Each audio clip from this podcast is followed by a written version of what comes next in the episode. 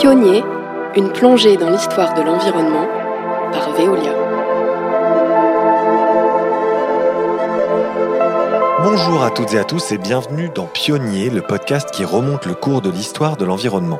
Je suis Guillaume Ledy et j'ai le plaisir de vous accompagner dans le sixième volet de notre exploration, le dernier consacré à cette ressource vitale qu'est l'eau. Rassurez-vous, on vous prépare d'autres épisodes autour de l'énergie que nous consommons et des déchets que nous produisons. D'ailleurs, la conversation d'aujourd'hui nous parle déjà de recyclage, puisqu'on va s'interroger sur la façon dont on pourrait récupérer et réutiliser les eaux usées. Une nécessité à l'heure actuelle où l'on s'interroge en tant que société sur la façon dont on consomme l'eau. Et ce questionnement autour de notre rapport à l'environnement et à la ressource est justement au cœur du travail de l'historien Grégory Kennett. L'adaptation aux changements climatiques et environnementaux est, au cœur de l'actualité du débat public aujourd'hui. Euh, cependant, elle est souvent présentée comme une série de mesures qu'il faudrait prendre face à une situation de plus en plus difficile. En réalité, elle est bien plus que cela, parce qu'il ne s'agit pas de mesures sectorielles et précises, mais plutôt de revenir sur euh, des grands partages qui ont été mis en place, et des micro-partages d'ailleurs aussi à un moment euh, donné. Euh, autrement dit, il s'agit de redéfinir la façon dont le problème a été cadré. Qu'en est-il pour l'eau? Lorsque se met en place euh, la distribution de l'eau particulier, la naissance des entreprises euh, que l'on connaît, de services euh, de distribution de, de l'eau, eh bien un partage se met en place entre, d'un côté, le service aux particuliers, de l'autre, les services agricoles et l'irrigation, et enfin les services aux entreprises. La Compagnie générale des eaux, comme Veolia aujourd'hui, a gardé les entreprises et les particuliers, mais en revanche, elle a abandonné l'irrigation. Ce n'était pas le cas dans les, cartons d'archi. On voit dans les années, euh, dans la deuxième moitié du 19e siècle, on voit des propositions pour s'occuper de, ces réseaux-là. Pour un certain nombre de, raisons, notamment le fait que cette eau n'a pas été facturée à son juste prix, euh, eh bien, elle s'est pas, détachée de la question agricole. Or, ce qui se passe aujourd'hui, c'est que l'adaptation amène à reprendre tout ensemble et à définir eh bien, comment on construit cet équilibre entre les besoins des entreprises qui ont une dimension stratégique, sécuritaire, économique, les besoins de particuliers qui sont conçus comme euh, un droit essentiel et non négociable, et enfin euh, les besoins des agriculteurs euh, qui obéissent à une autre logique. Et même, j'irai plus loin parce qu'il y a un autre partage qui est aujourd'hui remis en question par l'adaptation, qui est le partage de la variabilité du temps et des saisons. En effet, la mise en place des services de l'eau s'est construite sur une abondance déconnectée des variations saisonnières. Or, on découvre aujourd'hui que c'est un facteur euh, de pression et de limitation extrêmement, extrêmement important. Autrement dit, la question qui se pose, c'est est-ce que le service et la distribution de l'eau doivent prendre en compte cette donnée-là? Et c'est la question du tourisme qui se pose aujourd'hui, puisque la surfréquentation touristique des zones littorales correspond exactement au moment où la disponibilité en eau est la plus faible.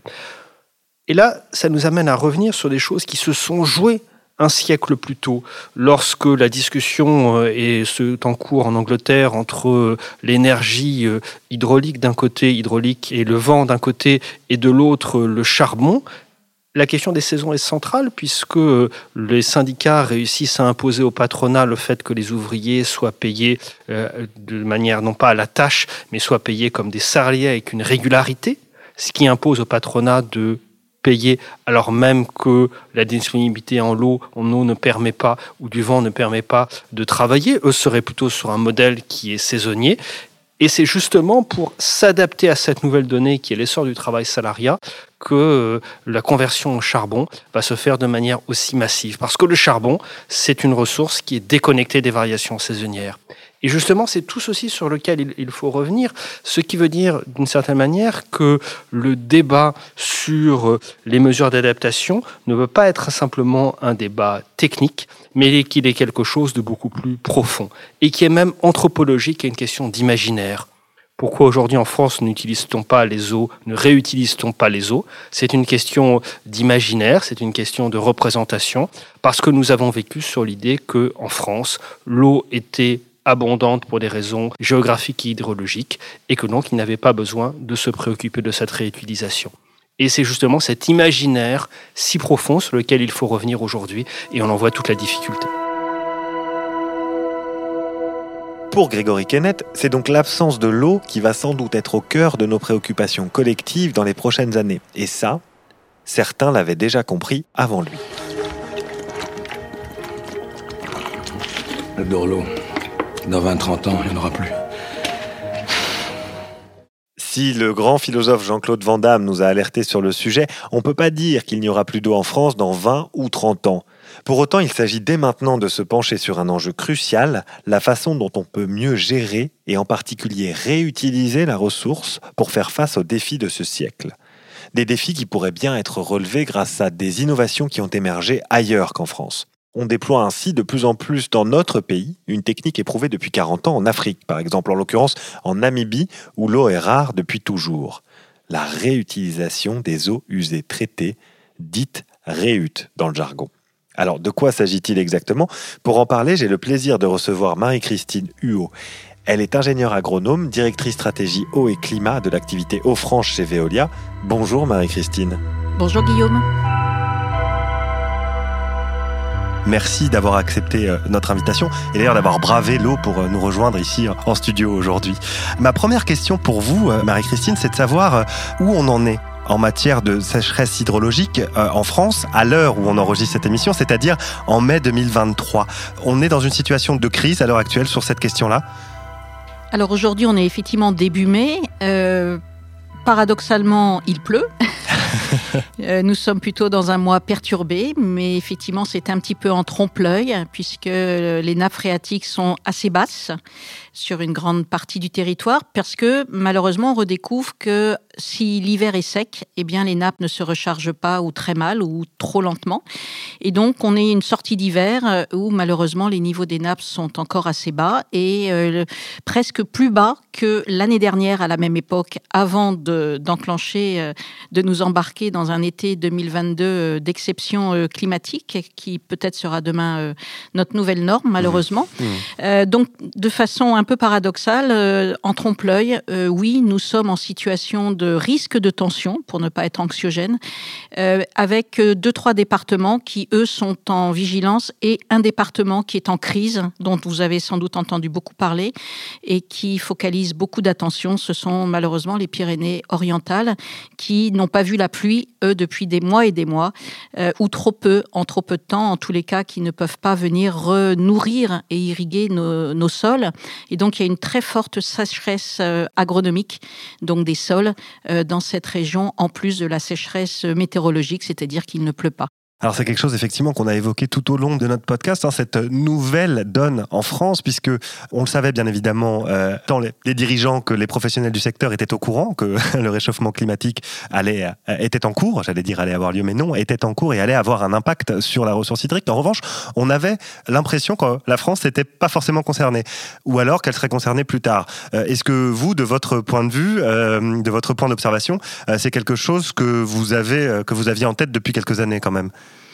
Alors, ce qui est vrai, là aussi, c'est un peu en trompe-l'œil. Euh, le réchauffement climatique global donne une fausse impression. Mmh. Euh, on dit qu'on va se, avoir un réchauffement. Or, ce que l'on vit sous notre euh, pays, c'est une variation et une arythmie, j'ai envie de dire, euh, pluviométrique importante, et c'est-à-dire que les quatre saisons sont perturbées. Ça. Et donc tous nos rythmes et nos modes de production, de consommation, de vie, d'aménagement du territoire et de gestion de notre ressource est perturbé. Mmh. C'est-à-dire que, en deux mots, le cycle moyen euh, qui collait aussi euh, au mode des pratiques euh, agricoles et des sols, bah, c'était qu'on avait un printemps euh, avec une croissance des plantes qui demande de l'eau, mais avec un hiver plutôt un automne pluvieux, ce qui fait que nos, nos, nappes étaient bien rechargées, nos rivières aussi, et ainsi on arrivait au printemps et à l'été avec de façon euh, rare et très épisodique et très ponctuel quelques euh, risques de tension. Et donc en fait, on est rentré vraiment euh, dans une ère de ce que j'appellerais de secousses sismiques mmh. et de grandes variations. Et donc c'est ce problème-là qui est devant nous. Comment on peut vivre avec ça Et plus globalement, la France était effectivement plutôt un pays chanceux, reste un pays globalement avec des ressources hydriques. Mhm. Ce que je permets de rappeler quand même que hum, souvent on l'oublie, la France a la chance d'avoir cinq grands fleuves.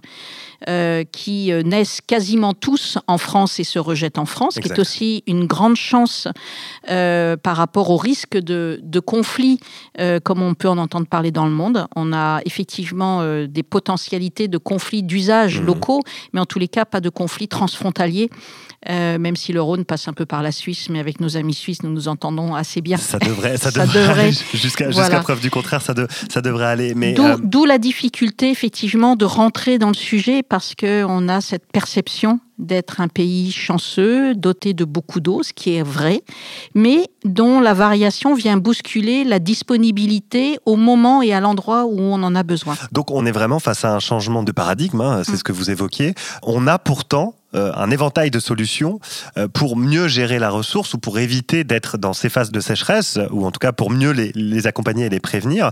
Euh, et parmi cet éventail de ressources, alors vous pouvez tout à fait nous, nous évoquer les autres, mais j'aimerais qu'on s'arrête sur quelque chose qu'on appelle euh, dans le jargon la réhute, pour euh, réutilisation, et que vous nous disiez un petit peu plus de quoi il s'agit sur ce point-là précisément. Alors la reuse, effectivement, dans le jargon technique, ça veut dire réutilisation des eaux usées traitées. D'accord. Et donc la première chose, donc c'est effectivement euh, plus largement, on, on a un, on est très bien armé en France d'avoir un potentiel de, de solutions à disposition. Et, et comme je le disais avant, euh, voilà, on a euh, sans doute pas été euh, assez rapide dans l'anticipation et on s'est fait un peu rattraper euh, par la patrouille en 2022. Et, et donc maintenant, euh, on, on rentre dans une année déjà de plus grande vigilance, d'où d'ailleurs, vous le voyez, les arrêtés euh, sécheresse par anticipation, de façon à sensibiliser et à pouvoir mettre en œuvre différentes solutions. Donc je reviendrai pas sur les solutions qui sont évidentes, qui sont travaillées par ailleurs autour de la sobriété sûr. et, et de l'amélioration des rendements. Mais effectivement, sur la réutilisation des eaux usées traitées, c'est une solution de très fort intérêt. Euh, mais qu'on ne peut pas mettre partout non plus. Donc euh, il faudra qu'on soit euh, judicieux ensemble, d'avoir une logique très territorialisée, Mhm. d'une gestion par territoire, pour pouvoir utiliser cette solution parce qu'elle a beaucoup de bénéfices, mais elle a quelques petites contraintes et on pourra y revenir.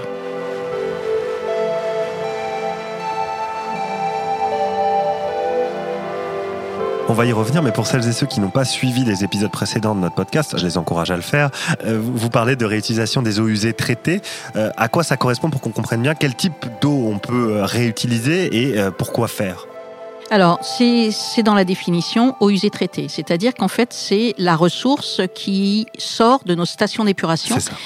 Et euh, c'est une ressource qui a un double intérêt, c'est qu'elle est locale, elle est pérenne parce qu'elle est directement corrélée à la population, elle est indépendante finalement, elle s'affranchit de la dépendance à la pluie. Mhm. Euh, donc ça, c'est un premier point euh, très important. Et le deuxième intérêt de cette ressource, c'est que les niveaux des traitements des stations d'épuration n'ont pas arrêté depuis les 30 dernières années de fortement s'améliorer, d'être de très haut niveau de performance. Et cette eau qui sort des stations euh, d'épuration est une eau, en fonction des types de traitement, qui en grande majorité a une valeur agronomique, a une valeur en nutriments. Donc, elle va pouvoir avoir un bénéfice pour renourrir les sols, dont on oublie souvent que les sols est aussi le maillon indispensable à ce que le cycle de l'eau euh, puisse bien fonctionner, puisqu'un sol, c'est une éponge normalement, et plus il fait sec, plus ça se durcit, et plus ça ruisselle, et plus il y a des risques de dommages. Donc c'est aussi important de savoir comment on peut refertiliser les sols et les usages de sol, euh, que ce soit pour l'agriculture ou pour d'autres usages. C'est ça, c'est la question que j'allais vous poser, c'est-à-dire que euh, vous évoquez la possibilité, donc justement, la réutilisation de ces eaux usées traitées, on les réutilise pour euh, les, j'allais dire, réinjecter dans, en matière de cycle de l'eau, mais en tout cas pour l'agriculture principalement. Alors, il y a un vrai potentiel pour euh, l'agriculture du fait que ça a une valeur agronomique. Plus, plus largement, ça a une vraie valeur aussi pour l'arrosage des espaces verts, Oui. puisque c'est par voie de corrélation. Euh, donc, les espaces verts, euh, également au-delà d'autres espaces en terre, comme les hippodromes. Mhm. Et puis, euh, potentiellement, euh, ça pourra permettre aussi d'améliorer et de corriger le manque d'hygrométrie des sols, et donc peut-être demain aussi de permettre d'être une solution de barrière ou d'atténuation des risques incendies, qui est quand même un élément que l'on va euh, avoir et que malheureusement nous avons vécu durement dans la région des Landes l'année dernière et où les trop grandes sécheresses, on le voit là aussi, les démarrages plus, plus tôt dans les Pyrénées-Orientales, le taux d'hygrométrie étant tellement sec et dès qu'il y a un petit peu peu de vent, eh bien, euh, à ce moment-là, euh, c'est très rapide le départ de feu. Donc, il peut également euh, jouer cette fonction. Alors, par ailleurs, j'évoquais que en revanche, on peut pas en mettre partout. Oui, c'est ça. c'est- Voilà. ouais. Quelque chose d'important d'avoir en tête, c'est que c'est pas la solution miracle partout, mais c'est une solution éprouvée qui se fait largement d'ailleurs à l'étranger, Mhm. Qui a, comme je vous le disais, cet avantage finalement de valoriser aussi toute la performance des traitements de l'épuration. Donc, c'est des infrastructures essentielles aux collectivités dans lesquels eh bien, il y a eu euh, des investissements euh, lourds. Et donc, c'est une façon vraiment euh, intelligente de valoriser cette eau usée retraitée euh, plutôt que de l'envoyer au milieu naturel. Et là, vous me diriez, mais milieu naturel, vous allez me retirer l'eau. C'est un peu. C'est voilà. C'était. c'est Voilà. exactement le, le, le- le Donc, propos c'est que là- j'allais tenir. Voilà, c'est là où il y a vigilance à avoir, c'est-à-dire, et, et là à nouveau on a une chance extraordinaire en France, c'est qu'on a un très fort euh, euh, kilométrage de littoral. Mhm. Et donc, quand l'eau douce part à la mer, même si elle est bien traitée, elle envoie de l'eau douce à la mer. Et l'eau de mer, elle n'a pas forcément besoin euh, d'avoir de l'eau douce en fonction sur ses façades maritimes, D'accord. sauf dans des cas extrêmement réduits où euh, l'intime mélange eau douce eau de mer est nécessaire pour euh, certains équilibres Un certain nombre de, écologiques bio- de et biotopes. Mhm. voilà, de biotopes, et puis aussi de, de production d'agriculture de, de mer et côtier, comme certaines zones ostréicoles qui se nourrissent de, de ce mélange symbiotique entre eau douce eau de mer. Mais sinon, ça part directement à la mer et autant récupérer euh, cette eau usée traitée. La deuxième contrainte, c'est qu'on va pas pouvoir non plus retirer des, euh, des réseaux euh, sur des kilomètres et des kilomètres à partir de la station d'épuration. Donc ça doit rester local, dans un périmètre acceptable, dans un rapport coût-bénéfice acceptable en, en termes de volume, d'enjeu, de valeur de cette eau qui va être récupérée. Et on peut tout de suite prendre l'exemple, euh, si c'est une valeur d'hygrométrie et de protection euh, à proximité euh, pour aller réhumidifier les sols des forêts pour éviter un risque incendie, Oui. bah, vous imaginez la valeur économique et sociétale extraordinaire pour le territoire.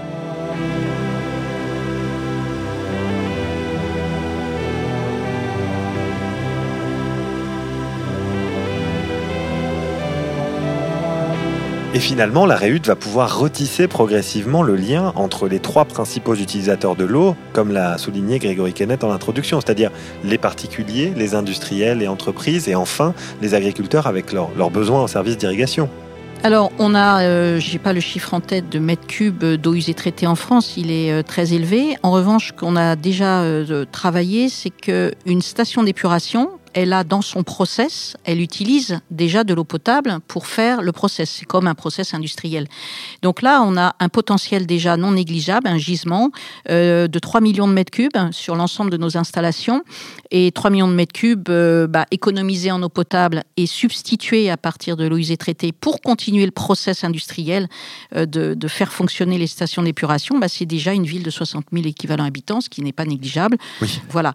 Après, au-delà, on a un vrai gisement potentiel en France parce que aujourd'hui, on est à moins d'un pour cent euh, d'utilisation de cette technique Mhm. d'eau usée traitée euh, réutilisée, alors que dans des pays qui ont déjà vécu le stress hydrique de façon plus avancée, qui vivent avec la rareté de l'eau, ou plus avant avec le manque d'eau, comme euh, en Israël c'est 80%, en Espagne c'est Ah oui. 14%, en Italie c'est 8%. D'accord. Euh, donc on a une belle marge de manœuvre et si déjà on pouvait tripler la capacité et passer à 2-3%, ça serait déjà formidable dans les régions qui euh, le nécessitent et euh, pour lesquelles il est favorable de le faire, notamment en zone littorale. Alors ça fait partie des objectifs, hein, si je ne dis pas de bêtises, présentés euh, fin mars 2023 du coup par le chef de l'État dans le cadre de son plan Euh, est-ce qu'on a besoin des pouvoirs publics pour promouvoir, euh, est-ce que vous, en tant que grand groupe euh, comme Veolia, vous avez besoin des pouvoirs publics pour justement eh ben, mettre les investissements nécessaires, convaincre les collectivités territoriales qu'il faut y aller? Est-ce que c'est un petit coup de, j'allais dire petit coup de pouce, peut-être en tout cas un coup de pouce nécessaire pour justement passer à l'échelle en matière de réutilisation? Alors oui, tout à fait. C'est un, un- un coup de pouce nécessaire euh, à, à plusieurs égards. D'abord parce que ça permet de, entre guillemets, de sensibiliser vraiment tout le monde au fait que, j'ai envie de dire, on va rentrer dans, dans un nouveau monde Hmm.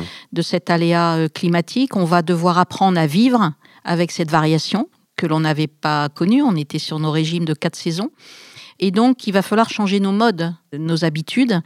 Et donc, on a besoin de tout le monde. Et hum, la gestion de l'eau en France est extrêmement bien organisée, mais parfois trop bien organisée et parfois euh, un peu euh, silotée euh, d'un point de vue administratif. Et donc, il y a une très forte protection qui est faite, notamment sur la santé. Qui Mmh. c'est normal, c'est la santé, c'est le nerf de la guerre, mais il y a la santé humaine, il y a la santé environnementale, il y a la santé du territoire. Et donc, c'est vrai qu'il faut que tout le monde avance en même temps. Et aujourd'hui, une réglementation qui est assez stricte, pour euh, pas dire même très stricte, mais parce que jusqu'à présent, il n'y en avait pas vraiment besoin en termes de massification. Et euh, c'est vrai que le gouvernement, dans ce cadre-là, euh, donne un vrai coup de pouce parce qu'il encourage à accélérer euh, les processus, les procédures, pas de simplifier au sens d'assouplir trop sans, sans mettre en risque le, le- le côté sanitaire, mais en revanche d'accélérer, de, de faciliter le côté réglementaire, le côté dossier euh, administratif à monter, parce que forcément ça change euh, nos modes de fonctionnement et donc euh, bah, nos, modes de déclaration pour une station de traitement, qui ne va plus avoir une fonction que d'épurer et rejeter au milieu naturel, mais avoir aussi une fonction de produire une ressource alternative. Et donc ça, administrativement parlant, ça doit aussi s'expliquer et des dossiers à présenter.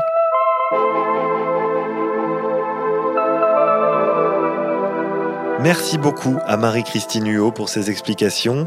L'histoire de la Réude se poursuit et merci à nos auditrices et auditeurs de nous avoir suivis tout au long de cette exploration de l'histoire de l'eau et des rapports que nous entretenons avec cette ressource si précieuse. Je ne peux que vous encourager à écouter les épisodes précédents si ce n'est pas déjà fait. Ils sont tous au moins aussi passionnants que celui-ci. Nous entamerons dans les jours qui viennent une nouvelle expédition à la découverte de l'énergie et des déchets. À très bientôt donc.